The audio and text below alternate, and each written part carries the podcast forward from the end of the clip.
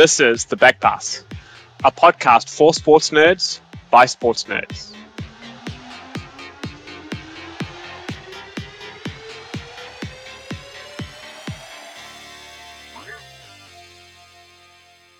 Welcome to The Back Pass. My name is Ali Milwala, and tonight we're going to talk coaches and coaching and what makes a coach and who hires a coach and why do they get hired.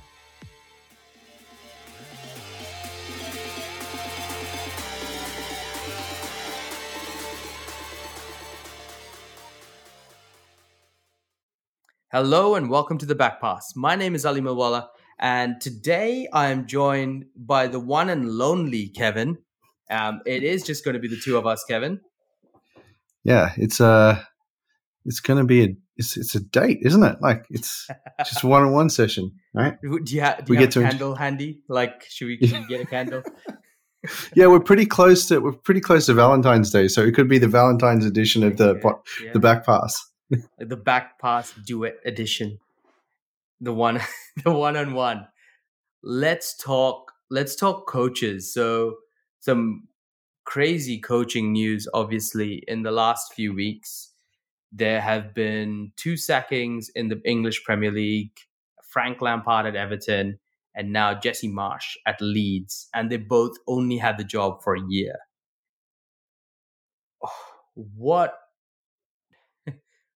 what happened you know and along with this as well uh, just with these two there's also the tie-in with what the hell is going on at southampton and are they the next one as well because um they're probably on that list Yeah. Um, so let's start with the latest um, firing, sacking. Um, there's so many terms for it. Uh, I think Jesse Marsch. I think that was a little bit unwarranted. It's it's difficult for you to have the or have the expectation that you're going to have the you know Ten Hag, Pep, Arteta effect straight away. Um, that's unreasonable for a mid-table club. It's not easy to change a culture in a club, in any club and uh, I don't think I don't think it sets the right like especially for these kinds of like you can you look at it you look at for instance Brentford or Brighton who've um, who've done who's, who are the mid table clubs that most clubs should model themselves against. They have a particular strategy and that's from top down and they hire their coaches in that same strategy. Mm. It kind of feels like both of these clubs are just running around like headless chickens making knee jerk reactions, not really considering the long term plan and how it fits into that plan and really playing things out. Um, that's just that's just personal opinion. Uh, Somebody looking from the outside. Well, Kevin, I know you mentioned you mentioned Mikel Arteta, and I just want to remind all our Arsenal fans and Arsenal listeners that Mikel Arteta took over a mid-table club, Yep, right? Exactly. Arsenal were firmly in the mid-table, and even when he did take over, they finished eighth three years in a row, or around about. They finished eighth a couple of years in a row there under Mikel Arteta when Mikel Arteta was still coach. Um, they got close to Champions League, then fell off, and you know they've they've been that mid-table team, and now the patience and the signings that have kind of you know bringing in the style have kind of worked out, and now he can actually demonstrate his coaching because he's had a few years to work through some of this thing, some of the things with some of the players, or bring in the right guys. Um, Jesse Marsch obviously hasn't been given that time, but to be honest, were we surprised once Leeds fired Marco Bielsa, Bielsa that it was just not good? It, it was always going to be a shit show after after Bielsa. yeah, that's that's exactly what I mean. Right? Like it's top down. It's not a. It's not a. Co- you you can't blame Jesse Marsh in that situation. But I mean, and I think this is where we probably need to put the separator in. I, I think Marsch is a good coach given the right environment and structure. Mm. I think Lampard is not a good coach, regardless of the structure. um, and that may be harsh, but we've we've had two stints now. Once first with Chelsea, which is should be a top of the table team, um, and he was given time. You know, Mm. you know, if rumblings are correct with with Potter and um, you know the fan unrest continues, then I think Potter will have a shorter st- stint than Lampard. But Oof. and that, and I don't think that's reasonable because Potter's a proven coach in the league, um, and Lampard isn't. So there's no way that Lampard should have have the same tenure. It doesn't make any sense. Tuchel took the same exact squad that Lampard had, and midway through a season, and took them to the Champions League and won Exactly. them the Champions Yes. League, right? Yeah. So the players definitely had it in them. I think Lampard probably um, should go back to Derby County football and coach there for a while and develop his skill set. Um, you know, I think I think overall, I look. I'm I'm a bit hesitant when when players, ex players, especially famous ex players, become coaches. Um, it ends up. Uh, we spoke before before the pod about um, Ruud van Nistelrooy. I think Ruud's probably the exception. Uh, most most end up in you know in in the back end of the table, or you know they'll have one good season where everybody's you know shouting their name from the rooftops, and then the following season they'll just crash and burn because they can't maintain it. Um, so, like I mean, we've had Villa, we've had we we Everton. So I think those are failed experiments, and we probably need to look at a little bit more experience before we bring these guys through. Yeah, yeah. I think well, Steven Gerrard did win a league title in in Scotland. That's true. And then we had Ole Gunnar, who's won a couple of league titles in Norway before before Manchester United. Frank Lampard, did he actually win the league title with Derby? Like, did they finish top of the championship? Uh, that is a good question. I don't believe so, but I'll check. Um, and then, you know, there's also Wayne Rooney, who's out there managing. I, I thought he was managing his under under sixes. um, no, he's he's in he's in the states, right? Um, same thing. Yeah, he's at DC United. yeah. Um, so yeah, look, I think I think it's interesting. I think there's certain types of players who have the capacity to, um, not it's not this tactical side of it. Well, a tactical side is also important, but the the EQ component that Alex Ferguson had that allows a player and a coach to connect at some level so that they have their understanding. I, I don't think uh, players that become coaches have enough time to develop that skill set. And I think that's what separates great coaches um, from very average coaches within within the league. Um, it's not just, and I'm not just talking about uh, football. This is, I think, the same is true for rugby league.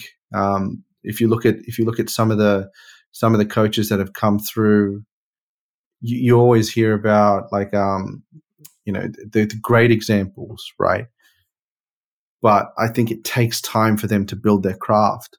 And I, I think Gus Gould was the guy who said who said this. I, I remember him talking about this um, a while back that we don't give coaches enough time to develop their skill set. And I think the Premier League's too high of a league for them to develop their skill set. Yeah. Yeah. Yeah. I I completely agree. I think there's too much too much at stake in the in the Premier League for them to really for a young manager, really. You know, you need you need to hone that craft at the lower leagues and to, uh, at at like a at a club that's going to back you really. And it's interesting you mention that like honing off the skill is that is that also like that was something that you saw that was similar uh, that was a kind of a pattern in the NFL right? Uh yeah yeah. It, it's interesting in the NFL because uh, there are players who do become coaches um and uh, but it's it's players who have a lot shorter careers not not really the ones that have the longer careers.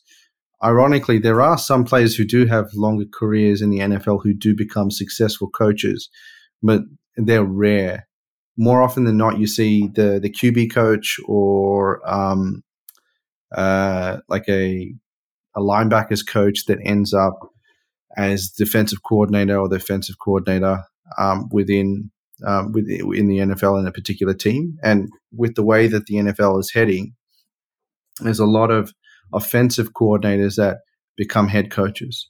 And so therefore you see ex QBs or uh, backup QBs who who have played in the league for a long period of time becoming head coaches, and that, that was actually a it's a it's a it's a very common channel of um, uh, path from from coaching where you you start off as a backup QB, you you become the the QB uh, the QB's coach, and then from the QB's coach you go to you, you may go into like um, pass uh, pass game specialist or something like that to offensive coordinator and then become the head coach. So it, it this, yeah. So, Kevin, tell me, like you know, NFL, you have like fifty-two players in a squad.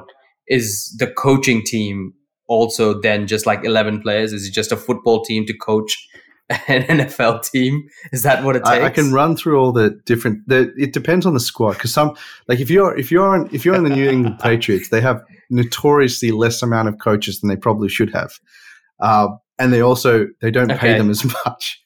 But oh, why?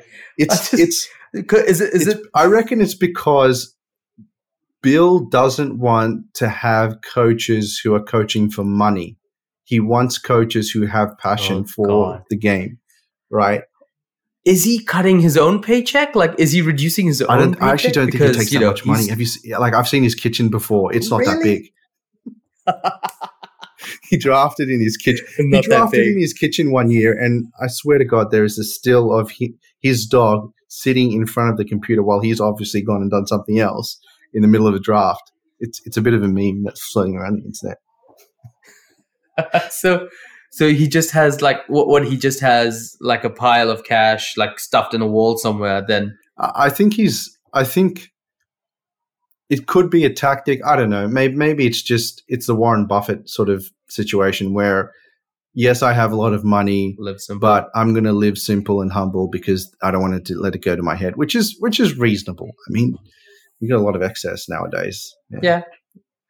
Uh, but but speaking speaking of coaches, um, the NFL has uh, so you have your your head coach, then you have for each team you have a, a coach. So that's that's already four. So you got your head coach, offensive coordinator, defensive coordinator, and special teams coach, right?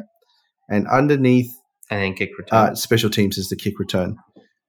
Yeah. Okay, and then cool. each t- and each group of coaches have a um, a unit coach that sits under for each position group underneath that. So you have defensive line, offensive line, wide receivers, tight ends coach, running backs coach, um, linebackers, defensive backs. I think is one group. Um, then there's the special teams coaches, which I think are somewhere along the lines of uh, the uh, the the kicking coaches and um, punting coaches. I think they're the same person, and maybe that's where they make a few sacrifices and say, "Well, we have enough." well, we're already at twelve, so that's it's almost a rugby pitch. We could we could field we could field a reasonable team. Um, yeah, and and some and some the best is and some have assistant head coaches which are not associated to any particular position. They just float around they just assistant just to, them. to. They're yeah. just like, I just need someone to go tell the other person yeah. that to yeah. do this. And surprisingly, they're probably like coaches in the NFL are most overworked um, individuals. Like they work like during season, like sixteen hour days. It's crazy. Yeah. Wow. Yeah. Yeah, I think I I don't think you can underestimate like the life of a coach because you have to be there hours before the players get there to set up, to plan. You train, you there when the players are there. And then you're probably there packing up and making a plan for the next day after the players leave. And then you go home and then you come back and do it all over again. Yeah, pretty much. Um, actually, there's a there's a famous quote by Tony Dungy, uh, who's the Super Bowl winning coach um, for the Indianapolis Colts, my favorite team. He said that when he was uh, coaching, one of the most common statements coaches made were, to win a Super Bowl, you have to forego everything. You've got to forego family. You've got to forego your health. You have to, you just have to live and breathe to win that Super Bowl. Because it's if you like put in perspective, it's one in thirty-two. It's it's a it's a huge, it's an extremely difficult um, uh, thing to do, especially considering we don't have the sort of EPL situation where you can buy your way to winning a um, a cup, right? Yeah in, in, the NFL because of the salary cap. You have to be you have to have the right players at the right time with the right coaches. Um, and it, all makes it it makes it hugely difficult. So putting he said that after he had won, he said that that proves that you can have a life outside. You can still go home to your kids, and I, I think it sort of speaks to the culture that's there as well. It's very hard grain that you know this is what we expect and this is what needs to be delivered, and it I think that's probably also a reflection of uh, the American work culture. Oh, yeah, I think so too. Is yeah. what. Yeah. I mean, there's, there is there is aspects aspects to the American work culture that's very handshake agreement, which um, comes into you know why there's probably not as many minority coaches in the NFL, which is a big thing at the moment because it's a class action lawsuit. Uh, you know, mm there is a rule called the Rooney Rule, which requires each organization, when they're going through the hiring process, to make sure that they interview legitimately uh, minority candidates. So I think there's a minimum number. I think there's one or two it needs to be for each hiring cycle.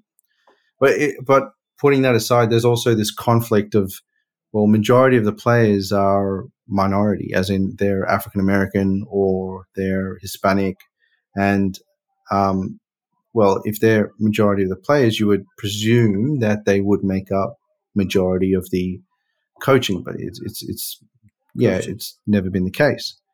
Uh, there's there's uh, you know the argument is that uh, typically if you're a Caucasian athlete, um, you don't have a chance to enter the league because there is a talent gap, and because there is a talent gap, you go into coaching and therefore you have a head start on these guys who spend three or four years in the league.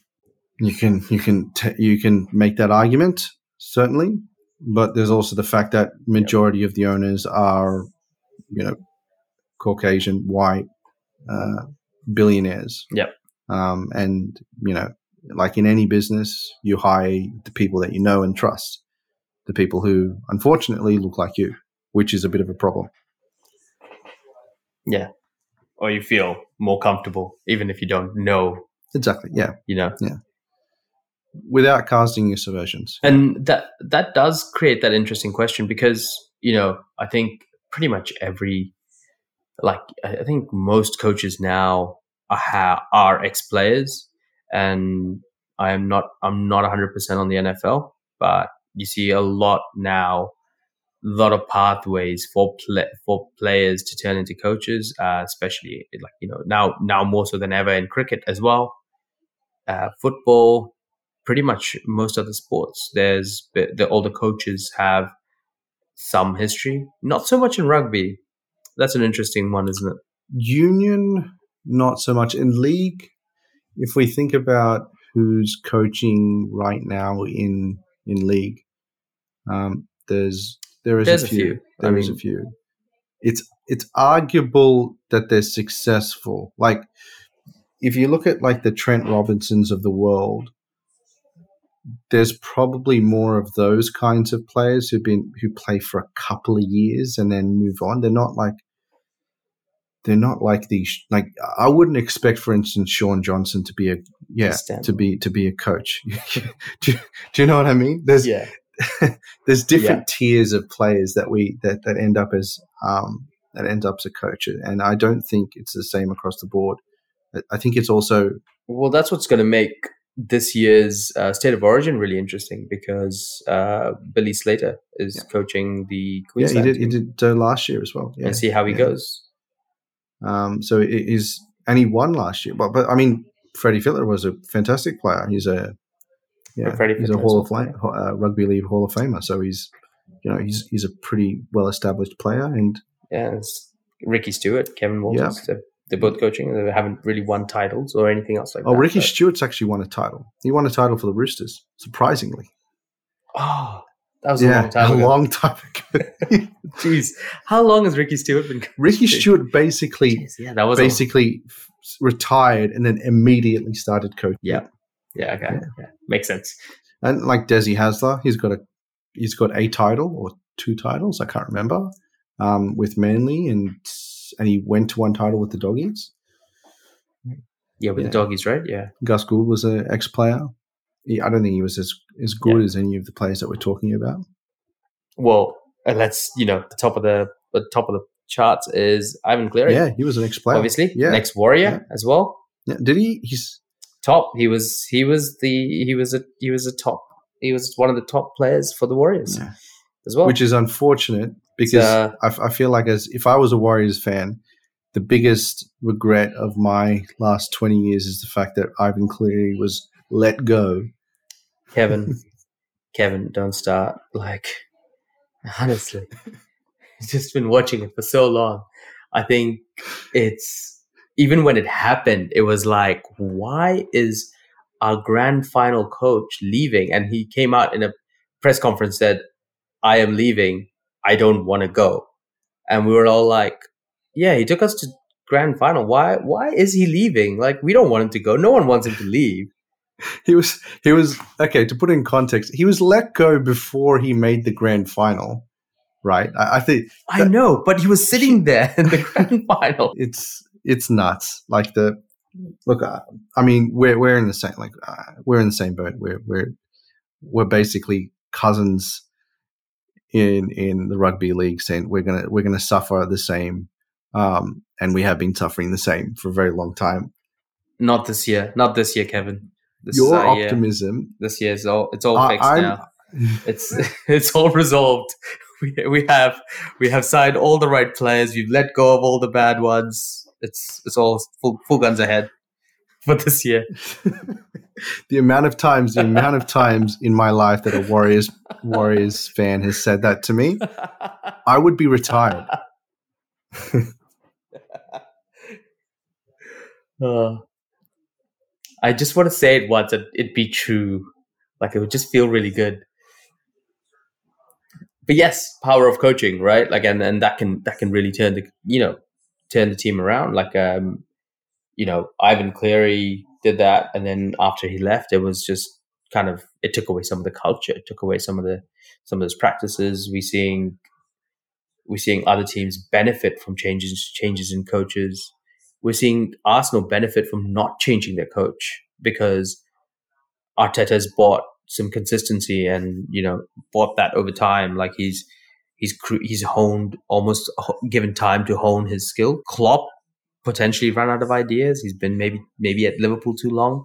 Maybe he needs new support coaches to change, bring him some new ideas, and maybe refresh his style or refresh the players in the way they're training. Pep, uh, I don't know. Maybe he just he he probably doesn't need to change anything. He just needs to not play with a striker anymore, and he'll start winning every single game again. and just pray to God that that the club officials don't don't screw him over with you know financial fair play and things like that. Um, speaking of which, there is a there is a um, there is a a world in which Jose Mourinho could still be the Manchester United coach after winning a title. Um, And there's also a world where Ole Gunnar Solskjaer is a Premier League winning coach yeah, with Manchester which United. makes and that would have been that would which which would makes me feel better about the last 10 years the fact that the fact that i can say at some level it doesn't have to be true but the fact that now i can say to a man city supporter yeah you cheated we should have had two titles Yeah. it makes me feel better about myself the the only thing that takes away from that is that we United having two titles actually gives Liverpool three titles, and then that brings them level on titles with Manchester United. So there's a there's a double edged sword there. What do i hate more Would I rather us not win or just Liverpool not i don't know Liverpool not win? I don't know. Ah. That's a that's a very good question. We should do a fan poll to see Like, what would we prefer, Liverpool losing or Manchester Manchester United winning? No, no, but it, it's there's a there's a caveat there. Manchester United winning over Man City. I don't know which one's like if it's just winning, then I'm not sure. Yeah, so it's it's not just Man United winning, but if you give Man United two titles, you have to give Liverpool three titles, and that would take. So currently, Liverpool have 19. Yeah, yeah, I think so. Man United have Yeah. 20. So if Man United get two and Liverpool get three, then they're tied on titles. Yeah, I, I think I think that's that might be a bridge too far. I, I think that's probably my limit. I don't think like I, I know there is there is part of me that sort of goes, um, we'll probably never ever have that run that we did with Alex Ferguson ever again. Like we were too blessed. Like everything happened perfectly. We got blessed by the gods for a solid what know, I would I want to say like fifteen years or something like that. to have that team and the Yeah, consistency. and- and, and then I think we're just never going to ever get that back again. We would at the same Oh, level. it's. I don't think Alex Ferguson could redo it again. Like that was that was just that kind of period. That I don't think. I don't think it's feasible. I, don't, I I just don't think it's possible in modern football. Like it just isn't. It too many variables, too many, you know, competing. I guess competing responsibilities are compete. There's too much, too much on, and there'd be too much competition as well. Like it's just, you know, you get just swipe swipe by like a by a rich investor, which happened once or twice to to Alex Ferguson as well, right? Yeah. and that's kind of what happened with with Blackburn, um, and with Chelsea. Jose Mourinho stepped in and just Chelsea went out and bought a whole bunch of players, and they put it they put together a good team and they won the title. it it feels exactly like what's happening right now. Chelsea have just gone and bought a whole bunch of players, and um, next year they'll probably win a title with Potter. Mm. Maybe the FA They- Cup, but they- yeah. it's a title. Um, yeah, it, it's interesting to think about the coaches uh, from the perspective of who would actually make coming back to the Lampard and you know Gerrard conversation. What sort of players actually make good coaches? Um, just from the tactical standpoint, I don't. I feel like, with that, with with exceptions, uh, that some players who who would play typically in that front forward position, like an Erling Haaland, for instance, who are physically gifted, would not be able, would not be a good coach. Um, it's it's the same Yeah. thing with Cristiano Ronaldo. I don't think he has the. It's it's The ego, yeah, that putting To be able the ego is a big part, but the he's got he play his his game is not replicable, right? So yeah, and you can tell by you know how he treats his teammates that it's not something he's not i've never really thought that uh, cristiano made his teammates better. He he was peak. He was the best thing. He made his team better because he just did Did everything, everything exactly. scored all the right. But he never made the players around him. Like luka luka modric is a, is a great example of a player who makes everybody around him a little bit better. Um, and, I, and i think you know messi's probably in the last world cup i can say that he's he's he's managed to attain some of that Hmm. I think one player who's obviously been really understated in terms of that was Wayne Rooney, and he sacrificed himself for the team consistently. Like he'd be the one instead of being up front scoring goals, he'd just be running around all over the pitch, making tackles and tracking runners. To you know, basically be like, "It's okay, Ronaldo. You stay up. You score all the goals. We'll win as a team." Then he be- then after Ronaldo left, Rooney became the, the main man, and he scored a ton of goals and then Fergie went, "Oh, we're gonna get we're gonna get Berbatov, and then we're gonna get Van Persie." And Rooney's like, "All right, I'll just drop a little bit deeper so that Van Persie can score a ton of goals." And that's exactly what happened. And he just goes around just filling gaps in the team, and you know, making helping his team play better overall. Yeah and maybe maybe rooney will end up being a good coach because of that. I I was actually going to say um, the players that turn out to be good coaches are probably ones that are on the bench a lot or just spend a lot of time injured because all they can do is sit there and watch their teammates train and watch the coaches explain to their teammates what they're doing right and what they're doing wrong. Yeah, that's a really interesting thought. So the the players who are injured have a bit of unfulfillment when it comes to their footballing career, and maybe maybe that's what drives them to become great coaches.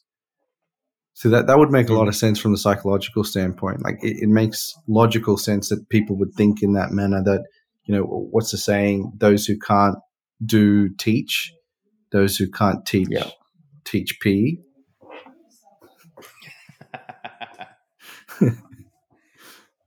then what bracket does Zizou fall into? Like Zinedine Zidane, is he just got? Is it just um, basically from the World Cup final? He just has unresolved memories that he's trying to trying to fix. So he just keeps turning up for Real Madrid and winning a Champions League title. I think Zizou uh, probably when he headbutted um, that other player, I can't remember what his name was, Materazzi? Yeah. In that World Cup, it shook something loose and it triggered certain aspects of his brain. And now he's transformed that into his new path, I guess. That's awesome. And you know, like um, I guess you know, we say some coaches have had transformative impacts on players. Some coaches have completely opposite. you know, Jose Mourinho, classic example, has has done both to the same group of players. he's, he's, You know, he's the Dr. Jekyll and Mr. Hyde of, of coaches. yeah, One side, he's he's fantastic. He's like, you know, uplifts you, Yeah. all that kind of stuff. And then he just destroys you when you get even slightly too overconfident, which which is not such a bad thing. I think you just got to pare it down, um, little bits maybe. Uh, that wildly inconsistent EQ. I guess. So speaking of Jose Mourinho, I think it's time we called it a night too. And that's all from us tonight. This has been uh, the back pass Valentine's Day edition um, of just Ali and Kevin talking about coaching and in a whole bunch of range of sports and uh, just discussing what's what it's been like witnessing some of the different coaching coaching aspects and some of the interesting coaching bits going around the world. Thank you for joining us. If you want to get sports nerdy with us, uh, hit us up on our socials on Facebook, Twitter, Instagram at the Back Pass Pod. Thanks for listening. See you next week.